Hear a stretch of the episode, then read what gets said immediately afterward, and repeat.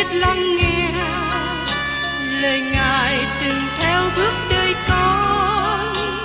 Xin cho con biết sẵn sàng chờ đợi và vẫn nghe theo chúa. Xin cho con biết sẵn sàng thực hành lời chúa đã truyền ban. Hân hoan chào mừng quý vị đón nghe chương trình Tìm hiểu Thánh Kinh. Đây là một chương trình học kinh thánh liên tục và hệ thống trong thời gian 5 năm.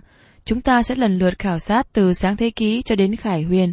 Mục sư tiến sĩ McGee là người được Chúa dùng để sáng lập và thực hiện chương trình này. Ông tin rằng lời của Đức Chúa Trời có khả năng đáp ứng mọi nhu cầu cho tất cả mọi người trên thế giới, không phân biệt chủng tộc, văn hóa, trình độ tuổi tác hay phái tính. Ước mong quý vị theo dõi liên tục và giới thiệu cho thân nhân bạn hữu cùng đón nghe. Kính chào quý vị và các bạn.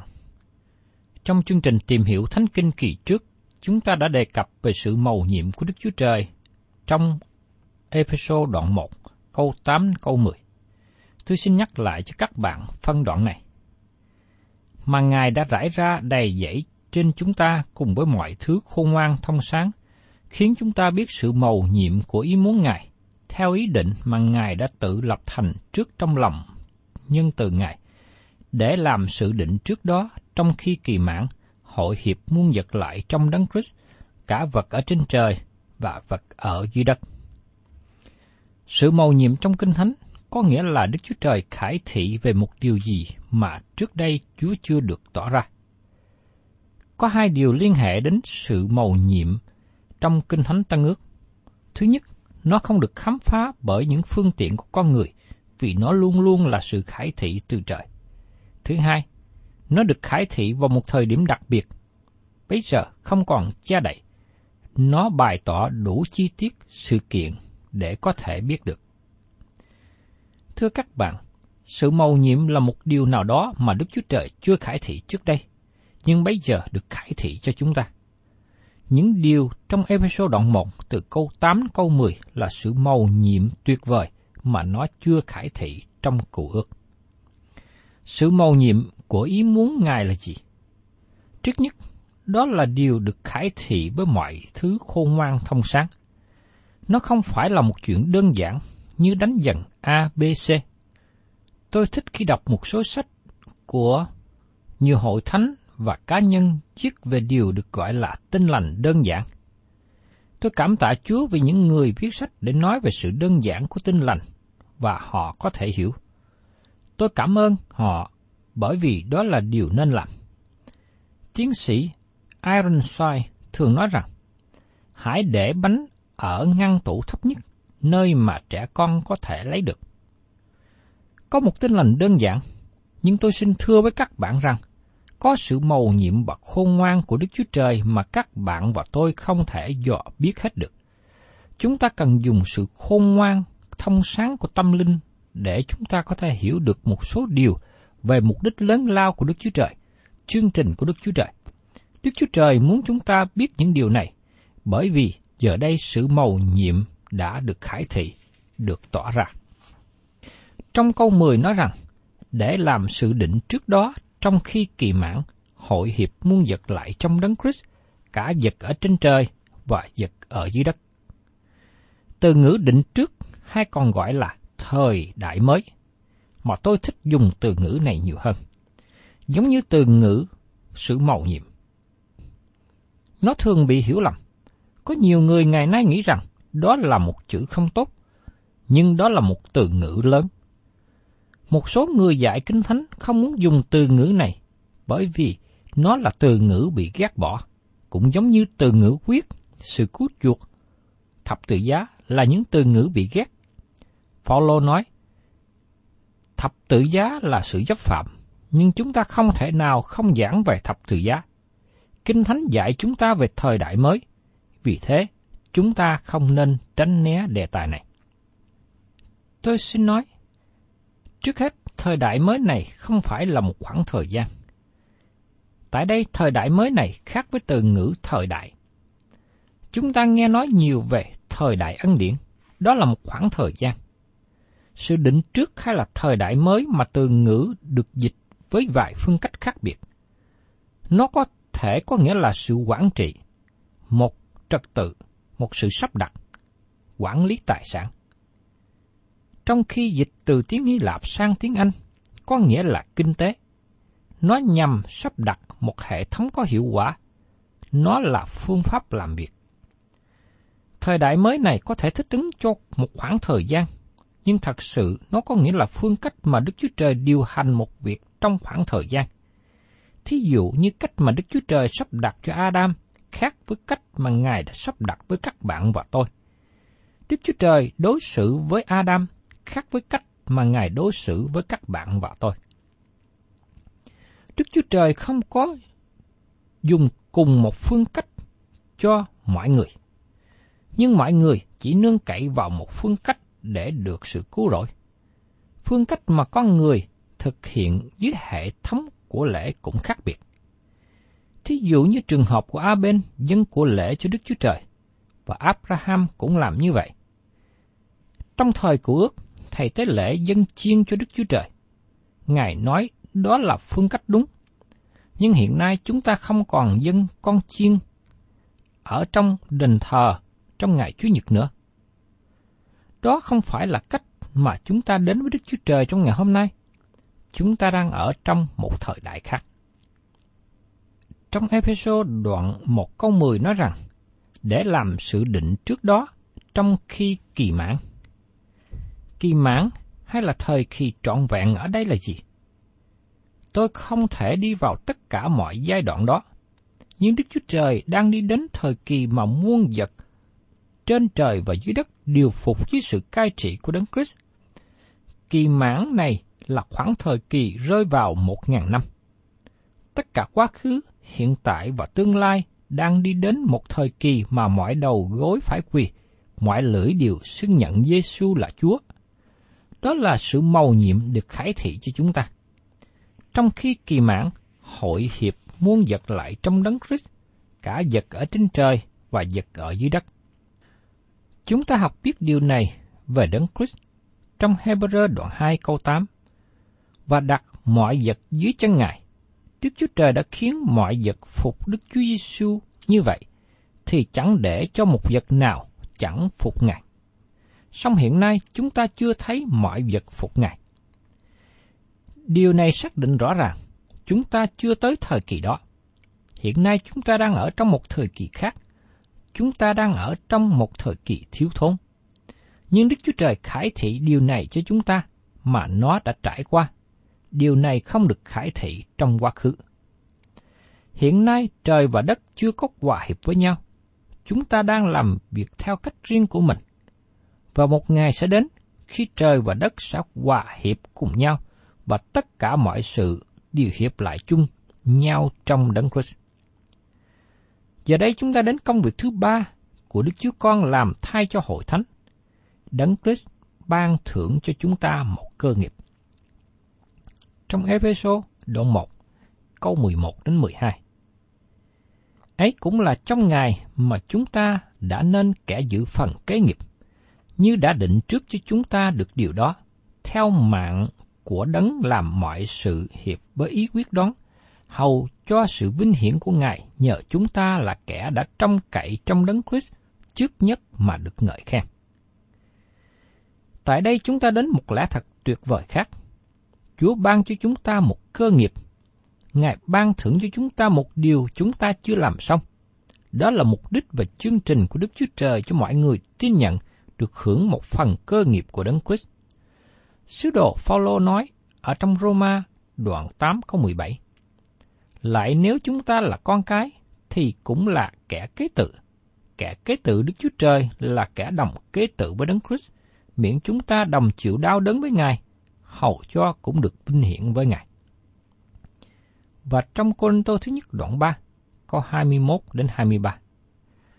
Vậy, chớ khoe về loài người, vì mọi sự đều thuộc về anh em, hoặc Phaolô, hoặc Apollo, hoặc Sepha, hoặc thế gian, hoặc sự sống, hoặc sự chết, hoặc những sự bây giờ, hoặc những sự hậu đến. Hết thải mọi sự đều thuộc về anh em. Anh em thuộc về Đấng Christ, Đấng Christ thuộc về Đức Chúa Trời. Tôi không thật sự hiểu hết tất cả mọi lời tốt đẹp mà Đức Chúa Trời làm cho tôi, nhưng tôi cảm thấy sung sướng như muốn bay bổng lên. Mọi sự thuộc về tôi. Đấng Christ thuộc về tôi. Phaolô cũng thuộc về tôi. Ngay cả sự chết cũng thuộc về tôi. Tất cả là của tôi. Nó thuộc về tôi bởi vì Đức Chúa Trời ban cho tôi. Đấng Christ là của tôi. Đức Chúa Trời là của tôi. Thật là một điều tốt cho chúng ta. Tôi cảm thấy muốn la lớn lên, bởi vì điều này quá tuyệt vời. Đức Chúa Trời đã định trước điều này. Ngài xác định như thế. Điều này đề cập đến người được cứu rỗi. Xin nhớ rằng Đức Chúa Trời không định trước cho bất cứ ai bị hư mất. Ngài định trước cho chúng ta được hưởng cơ nghiệp. Nếu Ngài không định trước nó cho tôi, tôi không bao giờ có được. Đó là điều mà tôi không đáng được hưởng. Nó là phần thưởng từ ân điển của Ngài, không phải từ công trạng của tôi. Đó là ý chỉ của Đức Chúa Trời mà Ngài thực hiện trên căn bản đó. Nó đúng và tốt nhất. Tại sao như vậy? Bởi vì Đức Chúa Trời có mục đích cho nó. Các bạn không thể làm điều nào tốt hơn như thế. Trên đây là ba điều tuyệt vời mà Đấng Christ làm cho chúng ta. Ngài cứu chuộc chúng ta bởi quyết Ngài. Ngài khải thị cho chúng ta sự màu nhiệm trong ý chỉ của Ngài. Ngài ban thưởng cho chúng ta một cơ nghiệp. Đó là một điều tuyệt vời mà tôi không thể mất. Đấng Christ trả một giá và tôi thuộc về Ngài bởi vì Ngài đã trả giá cho tôi. Tôi xin thưa với các bạn rằng hội thánh rất quan trọng cho Đức Chúa Trời hôm nay. Chương trình nhỏ bé của con người dưới thế gian này không có quan trọng bao nhiêu. Trong khi đó, con người nghĩ kế hoạch của họ quan trọng. Con người đi quanh quẩn theo chương trình và kế hoạch của mình trong thế gian ngày nay. Nhưng các kế hoạch này không kéo dài được bao lâu, không kéo dài đến một trăm năm. Cả đám đông này sẽ biến mất đi nhưng chương trình và kế hoạch của Đức Chúa Trời vẫn còn được thi hành. Tạ ơn Đức Chúa Trời về điều đó. Phaolô viết trong Ephesos đoạn 1 câu 12, hầu cho sự vinh hiển của Ngài nhờ chúng ta là kẻ đã trông cậy trong đấng Christ trước nhất mà được ngợi khen. Đây là một trong những lời ngợi khen mà chúng ta thấy xuyên cả thư tín.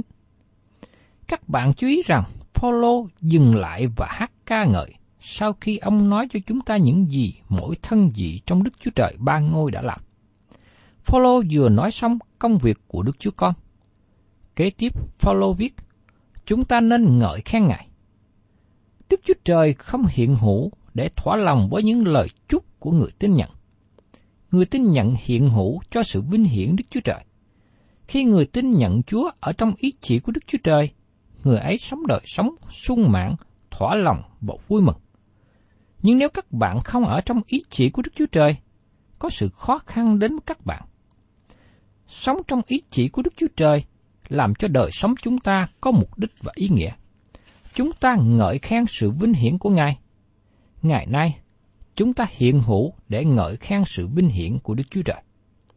Lời ngợi khen này hướng về phía trước, về sự đến của Đấng Christ. Chúng ta thấy lời ngợi khen thứ ba liên quan đến công việc của Đức Thánh Linh. Thưa các bạn, khi nhìn về công việc của Đức Thánh Linh, chúng ta thấy ba điều. Thứ nhất, Ngài đổi mới chúng ta. Thứ hai, Ngài là nơi ẩn náu cho chúng ta.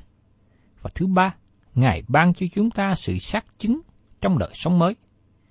Bây giờ, xin mời các bạn cùng xem đến phần thứ nhất, sự đổi mới.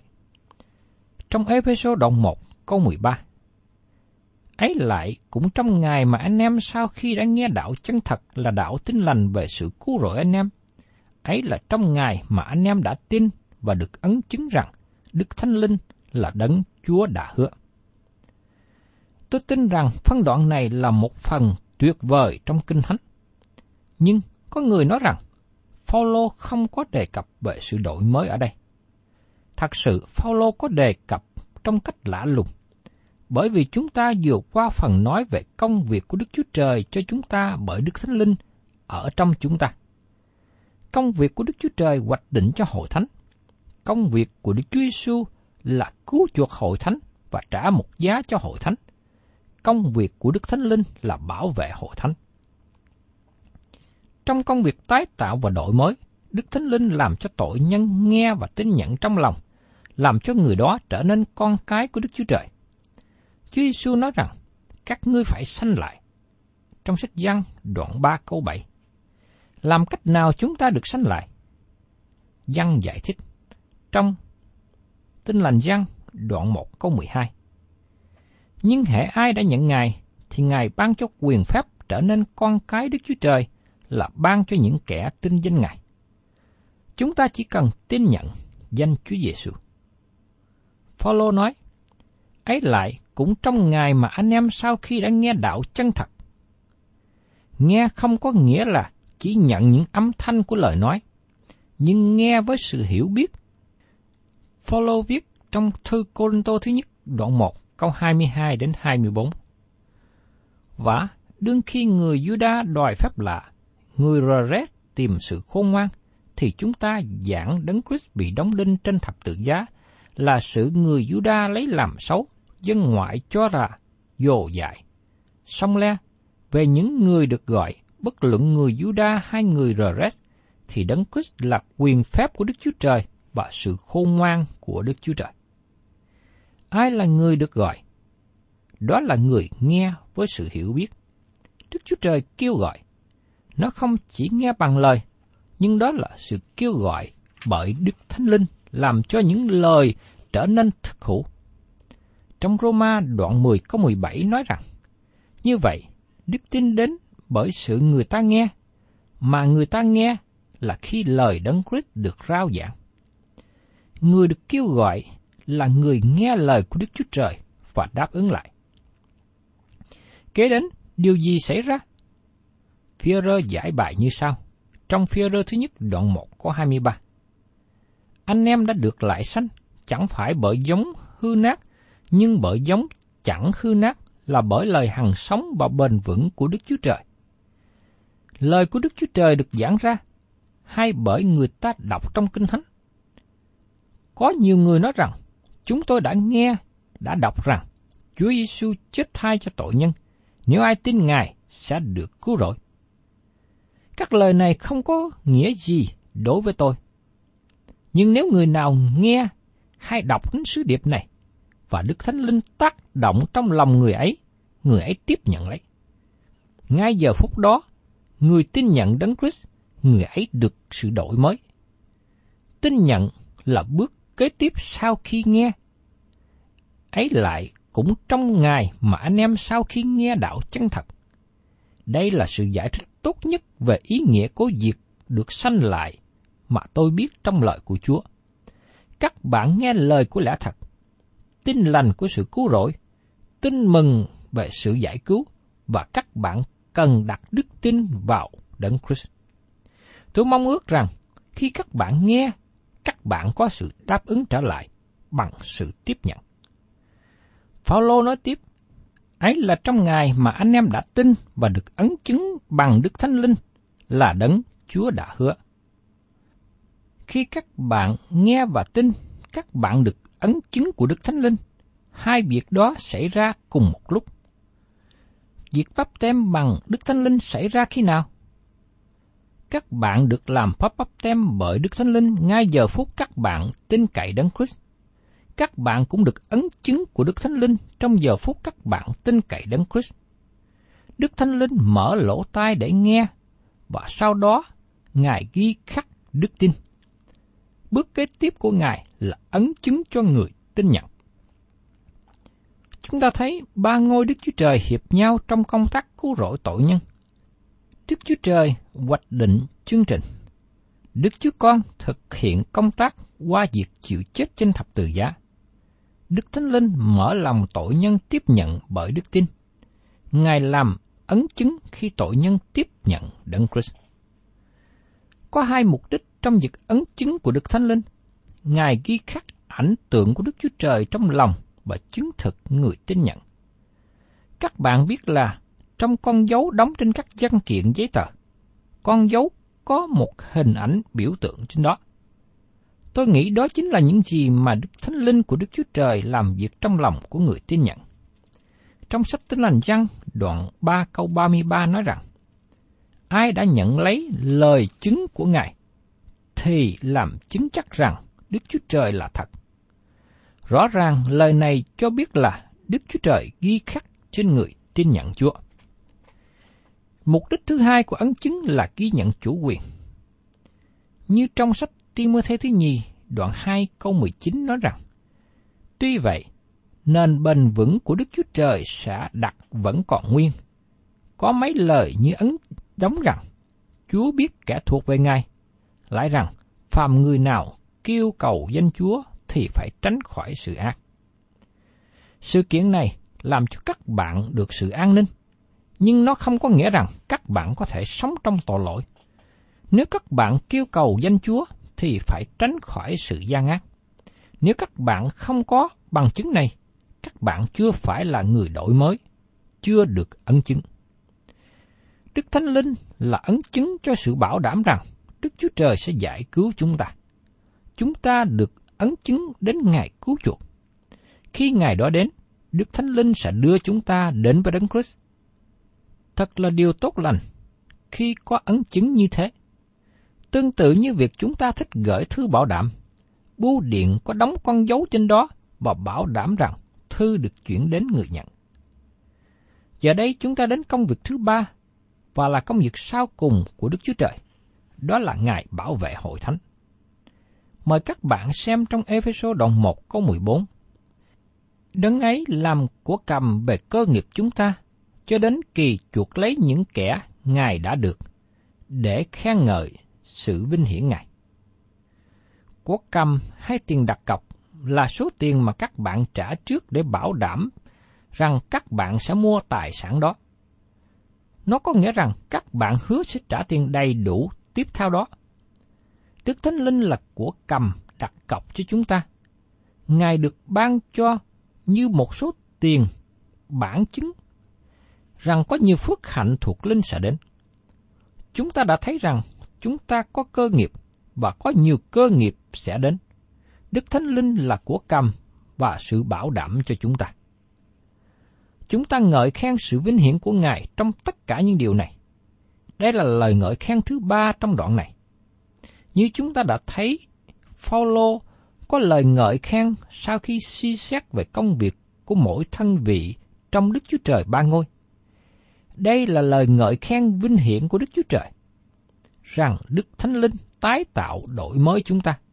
Ngài trở nên nơi ẩn náu và ấn chứng cho chúng ta, và ban cho chúng ta sự xác thực. Paulo ngợi khen tất cả lẽ thật vinh hiển này.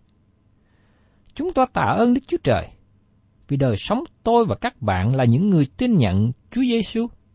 Chúng ta có Đức Thánh Linh ngự trị trong đời sống của mình. Xin Chúa cho tôi và các bạn luôn bước đi trong Đức Thánh Linh và để đời sống của mình ở trong sự dẫn dắt của Ngài. Thân chào các bạn và xin hẹn tái ngộ cùng các bạn trong chương trình tìm hiểu Thánh Kinh kỳ sau.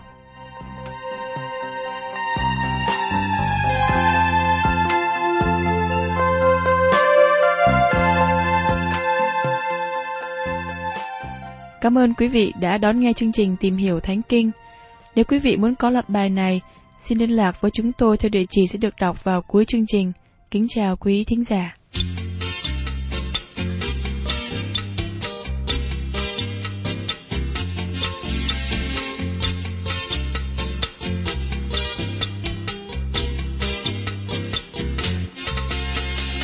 nhẹ nhàng thay bước theo chân Giêsu ngày đêm bước bước đi vững an. Hằng nói theo, dấu chân ngài chăm chú. Đông bước đi bước đi xuống đàng. Đi từng bước bước bước đi. Theo Giêsu tôi bằng sương. Đêm ngày bước bước bước đi. Theo gót Giêsu trọn đường. Cùng Giêsu